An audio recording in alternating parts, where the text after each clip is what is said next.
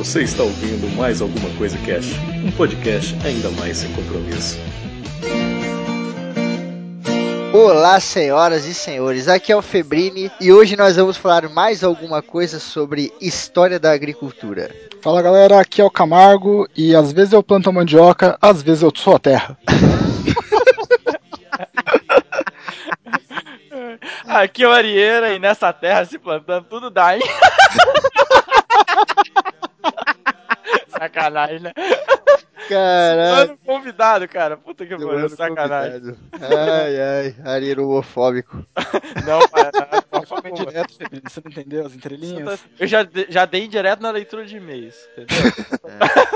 Ele ia falar que esse é aqui Arieira e já comi. Muito bem, senhoras e senhores, chegamos ao Mais ACC aqui como quase toda semana, né? Já que o Mais ACC não é obrigatório, tem gente que fala, pô, e o Mais ACC de tal programa? Cara, de vez em quando não sai mesmo, é lou- loucura. Vamos falar um pouco mais sobre história da agricultura, né? Fora de alguns pormenores aqui que a gente acabou não abordando lá no programa. né? O Camargo vai falar sobre as hidropônicas. Isso, hidro- a agricultura hidropônica. Uhum. É que, bom, pra quem não sabe, eu moro aqui em Mogi das Cruzes, que é parte do Cinturão Verde de São Paulo. Aqui tem muita plantação de caqui, alface, é, bastante hortaliça em geral. E Você muitos sabe, né, que agricultores acabou daqui... aqui e vai embora, né? Puta que pariu. Você falar isso pro Camargo, velho. Cara, é a pior pessoa que você pode falar, porque todos vão falar sim. Ah, quero, né? Ah, quero, quero, quero. É, peraí, voltando. É, a- aqui tem muitos descendentes japoneses, da, desde a imigração e tal, e eles trouxeram essa parte da agricultura bastante aqui para a região. Muitos do- das fazendas daqui utilizam a agricultura hidropônica, ou seja, ela não utiliza terra. É, principalmente com alfaces que eles fazem, eles ficam em canos de água. Esses canos, além da água, vêm alguns minerais, é um, um produto rico em minérios que a planta necessita para crescer. Então, a raiz, ela fica submersa na água, ela Calma não aí, é colocada não é minério, diretamente na é terra. mineral, calma. Não é É, mi- minério. é mineral. É minério, não. É um líquido com água e minerais que são necessários para o crescimento da planta. Então a raiz ela não precisa ficar na terra. E Isso é, melhora. Tipo, você não precisa ter o solo específico para aquele plantio. Eles vão colocando vários canos e plantando as alfaces ali. De acordo com. Você vai jogando o líquido, vai, a- vai alimentando a raiz e a planta vai crescendo normalmente. Foda, mano. O- a relação dessa parada hidropônica com a plantação de arroz lá dos nossos queridos orientais, ela não é tão distante assim, né? Apesar de ser diferente, né? Porque lá, querendo ou não, tem o uso da terra, né? Você tem a terra alagada ali no caso, né? Pra plantar Sim, o arroz. Aqui você não tem terra nenhuma. Não, nenhuma. É, É. tudo num cano plástico com esse líquido com minerais. Ela vem muito do, do Japão mesmo, por uma questão de o Japão não tem terra, né? O país é minúsculo, a população é gigante, então eles precisam, a gente vê até de arquitetura, né? Eles têm que aproveitar o máximo possível o espaço, né? Então essa coisa, porque você pode ter, por exemplo, várias camadas desses canos, né? Um sobre o outro, então o que seria impossível se fosse no sol, né? Você teria como plantar uma planta em cima da outra, então você aproveita melhor. Caralho, isso é revolucionário, hein, cara? Não, não, Olha, não, isso- tem há, há uns 60 anos. Não, é, eu tô aqui vendo nessa aqui. região é bem utilizado. Sim, mas digo, p- pode ser revolucionário. Eu tô vendo aqui, a técnica é de 1935. Uhum. Antiga pra caralho, mas Isso. a gente falou no cast sobre aquele problema que a gente tava tendo com o nitrogênio, né? Uhum. Então isso aqui pode ser uma solução, lembra que a gente falou? Que tá cagando o solo e tal. Imagina se a gente É, começa que- a explorar isso. Só que nem, nem todas as plantas conseguem utilizar isso. Isso é bem utilizado mais com hortaliça, esses de folhagem. É, eu tô vendo aqui que dá pra É, fazer morango com essa porra. Dá pra plantar morango. Tá. Mas no caso do nitrogênio, em hidroponia tem um problema que até tem sido estudado bastante, que é pela forma com que o nitrogênio é aplicado e como é absorvido, ele pode ser transformado em diversos compostos na planta, né? E um desses compostos é o nitrito, que acaba se acumulando. Você tem uma maior proporção de nitrito quando você tem cultivo hidropônico. E o nitrito, ele pode causar toxidez pra gente, pode causar irritação no estômago e tal. Então, o manejo do nitrogênio, no caso dessas culturas, às vezes é mais complicado, porque principalmente em alface ela acumula muito nitrogênio na forma de nitrito. Ah, sim. Então Essa, pode algum problema. Uhum. essa parada do, de você fazer suspenso assim, tipo, é- ela vem normal, como se você estivesse plantando no solo ou ela vem um pouco mais fraca? Não, ela vem normal. A Normal? planta, você diz normal. Sim, normal. a planta, Desenvolve normal. Ela desenvolve normal. Aham. Caraca, Até foda. porque você, não tendo contato com o solo, você diminui a incidência de muita doença e muita praga que acontece no solo, né? Que insetos, fungos, bactérias que vivem no solo vão atacar as plantas, principalmente em hortaliças, assim, isso é um grande problema, e nesse caso você elimina isso, isso né? Então, desde o início, a, a planta tem todas as condições de se desenvolver ali. Caralho, que foda. Porque aquele bagulho do solo tem toda aquela parada de tipo que o solo ele abafa, né, a raiz, só que não, né? Ele tem que ter uma certa. Sim. Tem que ter uma baixa densidade, né? Por isso que fala que minhoca Isso, ajuda, porque ela vai furando e tal. E tipo, a água afoga completamente, né, cara? Sim. Só que assim, é. No solo a raiz precisa ali dessa, desses espaços para desenvolver e ali na água ela consegue desenvolver normalmente, né? Tranquilamente, entendeu? A questão é que, até o que o Camargo falou, nem toda planta pode, porque tem planta que necessita de uma quantidade de oxigênio ali no, no ambiente para a raiz crescer, entendeu? E nesse caso você não tem, né? Ela está totalmente embaixo da água, né? Então você não tem essa quantidade de oxigênio necessária. Então por isso que algumas plantas não conseguem desenvolver nessa, nessa condição, né? Mas assim, se a gente pensar o nutriente, por exemplo, a planta tá ali do solo absorvendo, você pode adubar, colocar ali, só que não necessariamente a raiz vai encontrar, né? Que você pensar, tem um íon lá de potássio e a raiz tem que chegar até aquele íon para absorver, né? Ali na água, esses íons eles já estão dissolvidos na água, né? Nessa solução. Então a planta sempre encontra o nutriente que ela precisa e sempre encontra na quantidade que ela precisa, porque isso já é calculado, né? Você coloca a quantidade de cada nutriente. E ele chega na raiz, né? Contrário do que Chega tá no solo. na né? raiz. Aham. Isso, exato. Ali ele chega na raiz, não a raiz tem que procurar, exatamente. Aham. Que foda, cara. Animal. É. E aí, geralmente, bom, o que eu conheço é sempre feito em estufa, né? Até por questão de proteção dos equipamentos, né? Você tem uma bomba, Isso. um monte de coisa, né? Então é sempre em estufa, assim. São várias estufas que tem por aqui. Você passa por algumas fazendas aqui, você vê a plantação normal, e depois você vê várias estufas, uma do lado da outra. É massa. Essa, essa água que fica lá, ela fica corrente ou não? Ela fica parada? Ela fica corrente e ela vai voltando, né? Na tubulação. Faz é um cíclica, ciclo. né? Então ela vai passando Ela e é vai voltando. cíclica. Isso. Ah, É. maneiro. Caramba, que E aí- foda. E aí você tem um lugar ali, você tem o controle, porque assim, a água passa, a planta absorve uma parte e a água que volta não tem a mesma quantidade de nutriente que tinha, né? Então isso é tudo controlado ali por sensores, que aí ele medem quanto de cada nutriente que ainda tem para saber o quanto que ele tem que repor de acordo com a necessidade da planta, né? Então vai repondo cada nutriente e repondo água também, porque a planta absorve a água também, né? Então é tudo bem, bem legal, assim. é bem Caralho, bacana. que foda. É É o que eu falei, é um processo desgraçado, né, cara? Pode ser que futuramente, né? Tirando esse problema que o Arieira falou, que queira ou não, a gente tem problema também no solo, né? Não vai ter Sim, como a gente achar, achar uma parada 100%, né? Mas, putz, sei lá, esse bagulho pode ser interessante. Mas esse, até essa questão do, do nitrito e tal, o pessoal tem pesquisado muita coisa, sabe? Assim, que pode resolver o problema. Tem muito. A fonte de nitrogênio que você aplica, ou até alguma coisa de melhoramento genético para que você tenha a, a planta que não acumule o nitrito e acumule, por exemplo, nitrato ou amônio, outra forma de nitrogênio, né? Então você tem um pouco disso também. É maneiro. Quer falar mais alguma coisa, é, Camargo, sobre essa parada? Sobre a hidroponia, não, mas você falou de minhoca, eu lembrei que por aqui também tem o, o se não me engano, eles falam cogumelo, Aí é cogumelo com humus de minhoca. Falou de minhoca, o Camargo já... Falou de minhoca, eu lembrei de uma coisa. Não, se eu não me engano, aqui eles, eles cultivam cogumelos em humus de minhoca também. Apenas no humus, sem a terra. Que porra que é o humus? É a- o, o, o cocô da minhoca, digamos assim. Na verdade, não é só isso, que assim, a minhoca, ela, ela não come terra, né? Mas ela ingere terra junto e isso passa pelo trato digestivo dela. E aí, quando ela libera junto com as fezes ali, isso é o humus, entendeu? É meio que o, s- o s- a terra o- e o, a matéria orgânica que já foi digerida e processada pelas minhocas, digamos assim. E aí essa terra fica mais fértil, mais propensa à plantação e tal. Isso, mais fértil e também ela fica, digamos, mais fofa, né? Então ela tem uma, uma estrutura, digamos assim, que é mais fácil da raiz desenvolver, né? Ela é bem mais, mais, mais fofa mesmo, né? Você não é, aquela, não é dura igual o solo, né? Caralho, que foda. Assim, a planta ou o cogumelo, né? Como é o exemplo que o Camargo deu, né? O que você plantar ali. Qual que é a teta do cogumelo, Camargo? Não, aqui também, se não me engano, o shimeji, ele é feito direto, porque o, o fungo ele cresce no, nesse humus bem melhor do que se você fosse colocar ele na terra. Ele cresce muito mais rápido, então eles utilizam estufinhas de humus também e fazem produção des- desses cogumelos. Caralho, até um bagulho bizarro agora que eu nunca tinha pensado. Plantação de cogumelo, cara. Porque o cogumelo não tem semente. Como é que você planta essa porra? Ele tem os esporos, que é como se fosse semente, entendeu? Ele produz Ah. os esporos ali, porque o cogumelo é um fungo, né? Então ele Sim. produz esses esporos que, que são.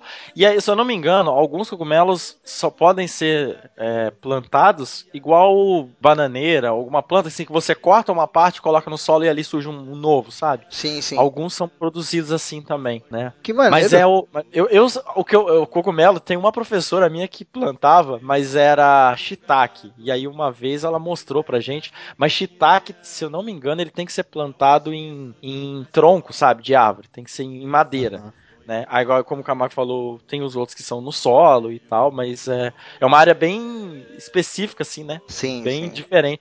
E o cultivo de cogumelo é extremamente difícil porque pode dar muita doença e aí você perde tudo, mofa, entendeu? Então, assim, o Sim. cultivo é muito complicado porque ele precisa de uma umidade muito grande e os outros fungos precisam de umidade grande também. Então, é bem. tem- é um, uma- um lugar que é tudo com muita asepsia, é tudo muito limpo, sabe? É Sim. sempre muito. É, até, a, até a parte de você, é, como é que eu posso dizer, levar ele até a mesa, né? Pra ele sair Sim. dali da, da plantação e ir até a mesa. Ele resseca muito rápido, resseca muito fácil, né? Às vezes ele sai lá da, da plantação bonitão, redondo, assim, tipo, no outro dia ele já tá envergando pra dentro, né? Ressecando tudo e tal. Sim. E é caro essa porra, É, né, mano? Muito, muito caro. Porque realmente é difícil de produzir e é difícil de armazenar, né? É, ele perece muito fácil, assim, né?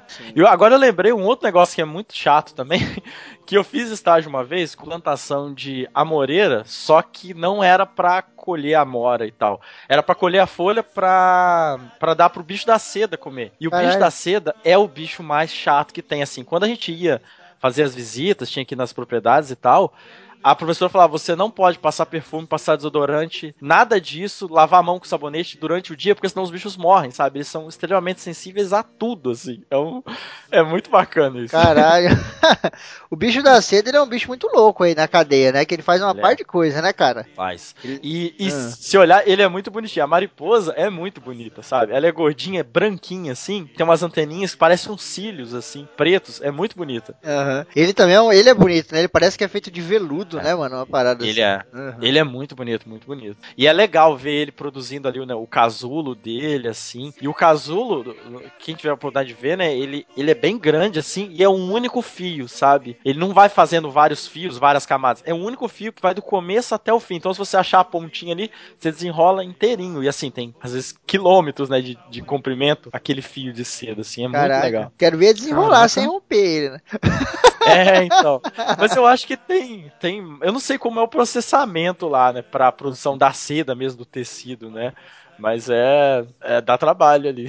É, a parada do, do tecido lá, se eu não me engano, é tipo como se você pegasse um monte de cabelo na sua mão e começasse a esfregar uma mão na outra, né? Esse Uhum. cabelo vai virar um fio só bem grosso, né? Sim, a parada da seda é meio que nessa pegada, porque tipo, você fazer só um fio de seda completamente natural, igual a mariposa faz, o bicho da seda faz aí, eu acho que não dá não, que é muito delicado e também é muito fino, né, cara? Sim, Mas sim. né, é, o processo deve ser, é, deve ser fudido, né? Joga em água, aquelas porra toda. Sim. Por isso que seda não é barato, né? Quer dizer, eu nunca É. comprei nada de seda, mas eu imagino que não É, seja. seda de verdade, É. né? Porque tem umas sedas aí que você Sim. pega a roupa 100% seda. Você fala, opa, e vai ver quanto você pagou? 10 conto. O cara, é essa seda. Aquelas, É, é. cue- aquelas cuecas e roupões de seda, né? Que todo mundo fica olhando É. assim. é, então. A famosa seda egípcia, deve ser caro pra cacete isso aí. É. O cara Verdade. pega qualquer porra lá e põe egípcio ali na frente e já era, né? Já era, pode né? cobrar mais caro.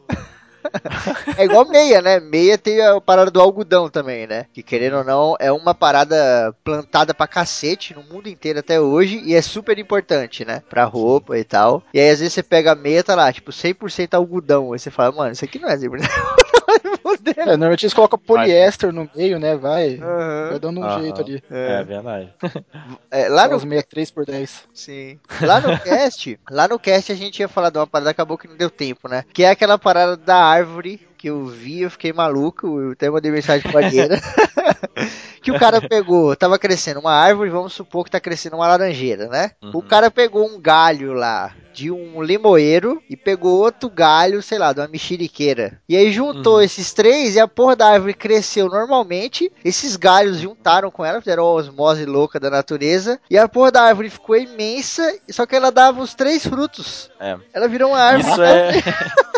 que porra é Isso é legal. Isso é o, é o processo que a gente chama de enxertia, que é assim, você pega algumas plantas, né, assim, as cítricas aí, no geral, elas têm uma excelente capacidade de fazer isso.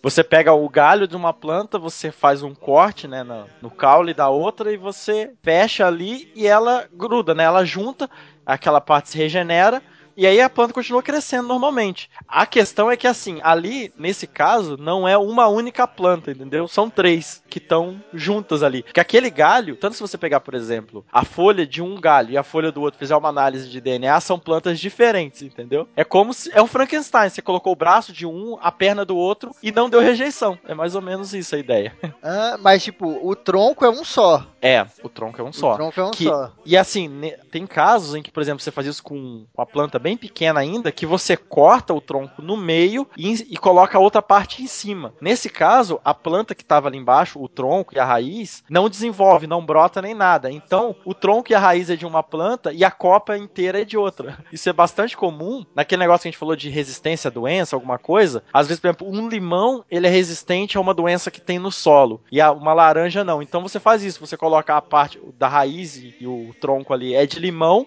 mas a copa é de laranja. Então você vai colher sempre laranja, mas o limão que é resistente tá ali, então não é atacado pela doença. Caralho, mano. Isso é louco. Que bagulho fudido, né? Mas, É tipo, dá pra fazer isso com tipo qualquer árvore? Não qualquer. Assim, tem. Agora eu falei assim, as, as- essas cítricas, assim, mexerica, laranja, né, poncã, limão, tudo dá pra fazer tranquilo entre elas. Tem algumas outras que têm uma facilidade maior e existem alguns produtos que você pode usar pra facilitar, alguns hormônios vegetais pra facilitar a cicatrização, né?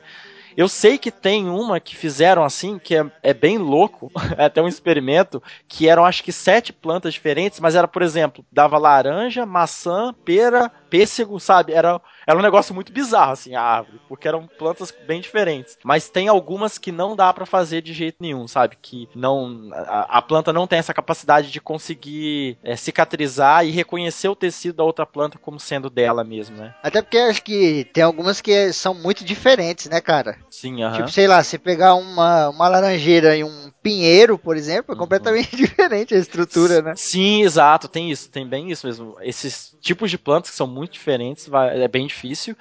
E depende também, uma coisa que é muito usada é rosa. A maioria das roseiras que compra em, em mercado, tudo, ela veio desse processo. Porque a rosa, ela é uma planta muito chata, assim, sabe? De, de pegar, você faz o plantio ali e de você ter um enraizamento, ela morre muito fácil. Então você tem algumas mais resistentes, mas que dão rosas pequenas e feias e tal. Então geralmente pessoal faz esse processo de enxerto. E no caso de rosa, é uma coisa que é até comum, assim, você vê algumas pessoas mais, mais antigas, né? Que a pessoa sabe fazer e faz enxerto de rosa, assim, em casa, sabe? É um processo. Porque a rosa é bem tranquilo de fazer, assim, né? A pessoa corta, como se fosse um V ali no, no caule, né? Da rosa, e aí corta o outro como se fosse um, né, uma ponta de uma flecha, encaixa e fecha ali com, com uma fita isolante, alguma coisa assim. E uma boa parte das vezes isso dá certo. Então é. Tem gente que faz em casa, tranquilo, assim, esse processo. Sim, sim. Caralho, que foda. Caraca. Ô, Arieira, mas nesse caso, então, as frutas continuam sendo só daquela espécie, né? Não chega a misturar ou nada do gênero. Não, não. É daquela espécie. Nesse caso, por exemplo, que você tem vários ramos de, de plantas diferentes, cada ramo continua sendo a planta original que foi colocada ali, entendeu? Então, aquele limão vai ser DNA do limão e não vai ter mistura nenhuma. A laranja vai ser só laranja. Tipo, não tem chance de nascer uma laranja-limão, assim. Não, não, não tem. É, nesse caso, a fruta seria um transgênico? Se tiver uma fruta misturada assim, só transgênico mesmo, né? Ariera mutou o fone. Puta, mutei e tô respondendo aqui, animado. Aí, tá vendo, Camargo? Aquele extra do cast não é só pra ter aquela É, tá vendo? Não é armado. Isso aconteceu antes de você chegar, que mim e falou, e aí, Ariera? Eu, ô, beleza, e tava É. mutado. A gente foi gravar com os caras do Los Chicos lá, e os caras, e aí, tudo bom? E ele, cri, cri. Aí eu falei, tá mutado. Aí, É. é. Toda vez. Não, mas é, não ser, ter, é, nesse caso, a laranja, limão e tal, eles não conseguem cruzar entre si. Então você não teria como o pólen de uma fecundar a flor do outro. Então, naturalmente, não tem como sair um cruzamento, né? Então você tem características assim, genéticas de uma planta na outra só através de transgenia mesmo. Então só teria um transgênico. Mas no caso, essa planta não é um transgênico porque, na verdade, geneticamente ela se mantém intacta, né? Você tá só realmente colocando o, o órgão de uma na outra, mas ela ainda se mantém geneticamente intacta. Caralho, que foda. É que na verdade a minha, a minha grande dúvida foi porque uma vez no mercado de São Paulo eu comi um kiwi que ele era misturado com laranja. O- ele era um kiwi normal, só que você cortava ele, ao invés de verde, ele era amarelo e ele tinha um gosto forte de laranja. Era muito bom aquilo. Daí, esse, eh, falando dessas árvores aí, eu acabei confundindo. Achei que daria pra você misturar as frutas a partir da troca do caule, mas já que o Ariel falou, é transgênico mesmo. Tem que fazer a mistura pelo, pelo pólen, pela. E, no caso desse kiwi, eu não conheço, então eu não sei. Pode ser também, Camargo, que seja um kiwi mesmo, que através de melhoramento foram selecionando o kiwi que tinha esse gosto mais, mais forte, tinha essa cor alaranjada, e aí dá o nome, sabe, de é kiwi laranja, alguma coisa assim, mas ainda é um kiwi, sabe? Só Hum, o cruzamento foram selecionando até que chega nisso e, né? Tipo, como tem o, o caqui que tem gosto de chocolate, mas, entendeu? Não, é só um, um, um caqui que foi sendo selecionado para aquela característica, assim, né? entendeu? Pode ser isso. Não sei porque eu não conheço, né? Mas pode ser só uma, uma suposição, né? Até uma coisa legal agora que eu lembrei, não sei porquê, quando eu falei de chocolate. é que a baunilha, né? Baunilha não existe, não existe um pé de baunilha, né? Não existe uma, um fruto de baunilha. A baunilha é produzida através. É, vem do fruto de uma orquídea. Isso é bacana. Tem uma orquídea só que produz a, ba- a baunilha do, do mundo inteiro. assim. Caralho, que foda. É, é legal. A flor da, da, da orquídea, né? Depois que dá a flor, ela dá uma, uma cápsula onde ficam as sementes, né? Que, que é como se fosse uma vagem, vamos dizer assim, na estrutura dela. E é dessa cápsula que eles extraem a essência da baunilha. Tudo Caralho, vem de, que foda. orquídea. É legal. É, é igual outro bagulho que eu descobri esses dias que eu até falei no cast lá na leitura de e-mails do Tutti Frutti, né? É, que Ah, são todas sim. as frutas. É, eu achava que era uma parada e não, o Tutti Frutti são todas as frutas. Eu fiquei tipo, Sim. what the fuck? Cara, pior, que, pior que eu descobri isso quando eu fui ver tubaína, cara. Porque tubaína sempre tinha uma rinca de fruta assim na. Aham. Tem umas tubaína genérica aí que tem umas frutinhas na, na capa. Daí vem ela, é, refrigerante de Guaraná com aroma Daí eu falei, mas cara, não tem abacaxi, morango, uma rinca de coisa aqui? O que, que é isso? Tem umas coisas na nossa vida que tá na nossa cara e a gente não. Nem, percebe. né? É que nem você falou, o nome é tão simples, tutti-frutti, tá ali, ó. É. Exato, cara. Um exemplo que não tem nada a ver com o cast de hoje, mas né, foda-se, mas a CC é mais sem compromisso ainda. eu tava lá no trampo, lá lendo, um jornal, aí chegou um menino que entrou lá, deve ter uns 16 anos, assim, Gabriel, gente boa pra caramba. Aí falou assim, ô Marco, depois me empresta esse jornal aí que eu quero ler os esportes aí e tal. Aí eu peguei, arranquei o caderno de esportes, né, entreguei na mão dele e continuei com o jornal. Aí ele falou, não, pô, pode ler. Eu falei, não, você não quer ler os esportes? Toma aí o caderno de esportes. Aí ele, tipo, caderno de esportes, que é isso? Aí eu fui lá e expliquei, falei, não, o jornal é dividido em várias partes tal, você pode retirar os cadernos que você quer ler. Aí tipo, ele olhava pro jornal, olhava pra minha cara. Olhava pro jornal e falou, caralho, sério? Que isso, gente. assim. Tá acostumado com a internet dá nisso, É, velho. mano, o bagulho é. tá na cara e muita gente não sabe, né? Tem gente É que tá verdade. ouvindo aí que deve falar, que porra é essa? Jornal tem caderno? Como assim? O que, o que é jornal? Meu Deus, o que é jornal? Ainda leio É. jornal hoje em dia? Jornal que é negócio que fica dois apresentadores falando. né? É, mas é legal. Outra coisa também legal é que granola não existe, né? Granola são vários grãos também. Porque isso, inclusive, um colega meu de sala, na aula de cereais, o professor falou: Quem pode me dar exemplo de cereais? Ele falou: Ah, trigo, arroz, ele, granola. Aí o professor olhou assim. Ele, é, granola, gente. É, tanto que se, se você vai comer uma granola aí, eu tenho que comer aqui por causa da minha dieta. E, mano, é uma loucura da porra. Me lembra um negócio que eu dava pra passarinho, acho que a gente chamava de. Não, não era vitamina. Era um outro nome que a gente chamava lá, comprava pro passarinho, que era um monte de mistura de parada, assim, tá ligado? Aí você dava pro passarinho lá. Me lembra muito, porque a granola é uma mistura de uma par de coisa, né, mano? Você, você vai Aham. comer lá, você tira uma noz do meio. Você fala, Vai, vai até uva passa no negócio. vai, cara, o É. bagulho bizarro. Então, outro também legal, uma outra planta que foi totalmente criada por nós há pouco tempo, depois que eu lembrei, é a canola. A canola, Essa ela daí é. foi tão criada que eu nem sei que porra é. A canola é uma granola com K. Não, não. A canola, ela é da mesma família da soja, só que ela dá um grão bem pequenininho que usa para fazer óleo também, né? Você extrai ah, o óleo. é verdade. Canola, né? Óleo de canola. Sim, óleo de canola, óleo de girassol, óleo de soja. É, mas a canola é o quê? Uma flor? Tô vendo imagem aqui, parece uma flor. Não, na verdade, ela dá uma flor, mas dessa flor vai dar uma semente bem pequenininha. Digamos assim, do tamanho de uma semente de mamão, sabe? Uhum. Redondinha e pequenininha. Dessa semente, né, que você espreme a semente e retira o óleo, entendeu? É da, é, da semente que a gente faz é. o óleo. Nossa, Só eu tô que... vendo aqui, é calórico pra cacete, hein? Sim, tem sim. grama dessa porra, tem mil calorias, velho. É muito calórico. Até o pessoal usa, né, substitui o óleo de soja, só que ele é tão calórico quanto o óleo de soja. tipo, não sei. E, e, o legal é que canola, ele acaba sendo uma sigla que eu não vou lembrar, mas tipo, C-A-N é de Canadá, porque ela foi inventada, criada no Canadá. O, O-L vem de óleo, não sei o que, e o A é uma outra sigla lá, entendeu? Então, o canola, a planta já é uma sigla, que é o óleo que é lá feito no Canadá, entendeu? Caralho, que foda. É Mano, bacana. que louco, tô vendo até umas matérias aqui, ó. Canola, a planta que Deus não criou. Exato. Mas como que a gente chegou nela, Arieira? Foi através de cruzamento e seleção de outras plantas selvagens lá. Cruzavam duas plantas selvagens completamente diferentes e selecionavam. É um processo bem, bem estranho, assim, que provavelmente não aconteceria na natureza. Também, tem, é, também tem aquele negócio das coincidências também, né? Às vezes o ser humano vai fazendo isso aí e nem percebe, que nem a gente falou, né? É. Não, esse, nesse caso, foi totalmente planejado esse porque foi? foi? feito há pouco tempo. Assim, ah, foi, sim. sabe? Eu não sei exatamente a época, mas tipo, da década de 70 para cá. Eles resolveram criar uma planta e foi totalmente feita assim. Tem uma outra também que é o triticale, que é um parente do trigo. Na verdade, ele é um cruzamento de trigo com uma outra planta que eu não vou lembrar agora. Não lembro se é trigo trigo e aveia, ou trigo e centeio. E é uma planta que na natureza não existia, mas eles fizeram esse cruzamento forçado e existe o triticale que né, é um grão igual ao trigo, ou aveia, centeio, né, arroz, essas, esse tipo de grão, assim. Né? E é um grão criado pelo ser humano também. Caralho, que bagulho bizarro. É. Malditos seres humanos.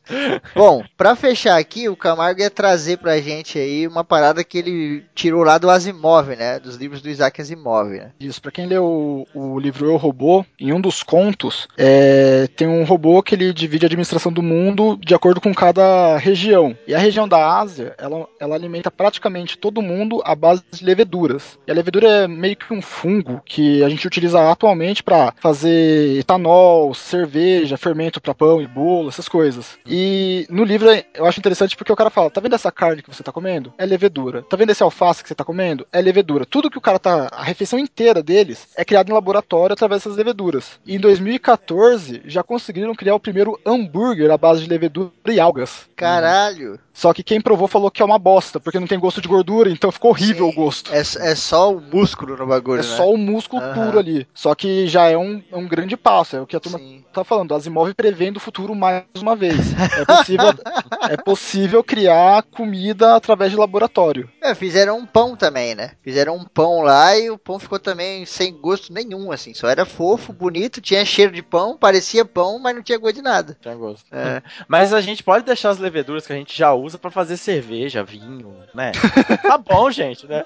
Porque a, a, a, levedura, assim, tudo que tem o um processo de fermentação, esse processo de fermentação, ele é mediado por leveduras. Então, é o Marco falou, desde combustível até vinho, cerveja, o próprio pão, massas, assim, que tem, fermentam, né? Tudo isso a gente usa leveduras. Leveduras diferentes, né? Específicas para cada situação, mas são usadas. Né? Caralho! Desde a antiguidade, né? Sem saber, uhum. o pessoal fazia cerveja e pão na antiguidade Sim. por causa das leveduras, são elas que fermentam. Lembra daquela época do Hardcore, Arira, que a gente sempre entrava lá pra trocar ideia e tal? Naquela época eu, eu fazia muito hidromel em casa. Uhum. Então eu deixava aquela porra lá com laranja dentro, o bagulho ficava fermentando lá, então tinha levedura ali? Tem, sim. Tem leveduras no ar, né? Uhum. Você tem leveduras em todos os lugares, então isso, isso acontece sim.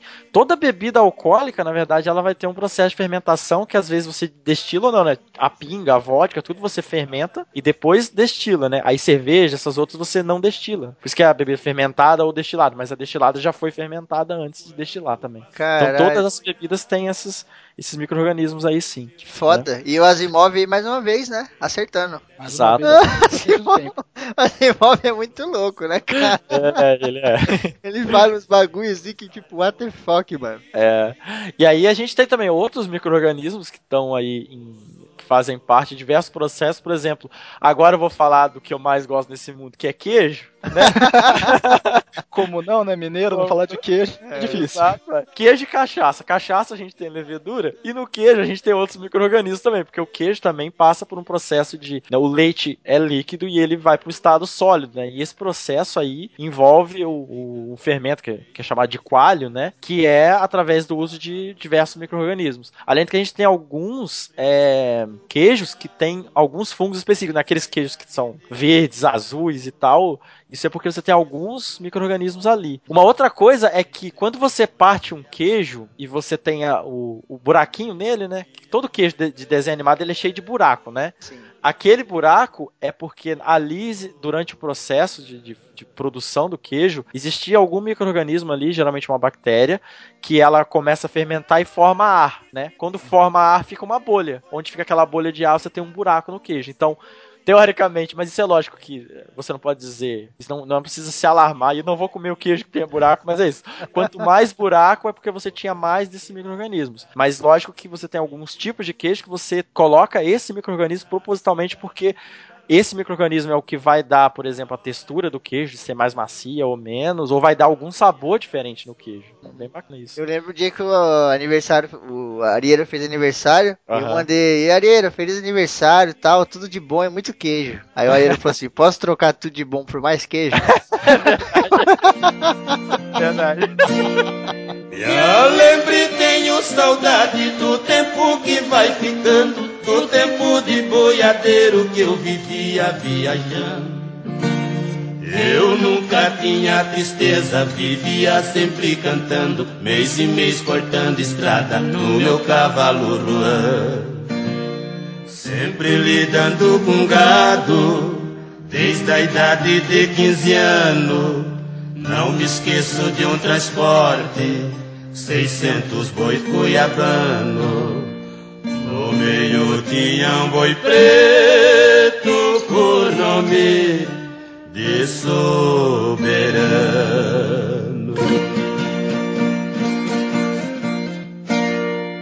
Na hora da despedida, o fazendeiro foi falando: Cuidado com este boi que nas rampas é liviano. Este boi é criminoso, já me fez diversos danos. Tocamos pelas estradas, naquilo sempre pensando. Na cidade de Barretos, na hora que eu fui chegando, a boiada estourou, ai, só vi a gente gritando. Foi mesmo uma tirania na frente o soberano.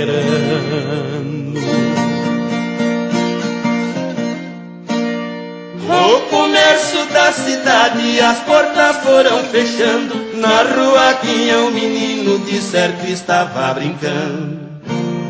Quando ele viu que morria, de susto foi desmaiando. Coitadinho debruçou na frente do soberano. O soberano parou, ai, em cima ficou bufando, rebatendo com o chifre os boi que vinha passando. Naquilo pai da criança de longe vinha gritando.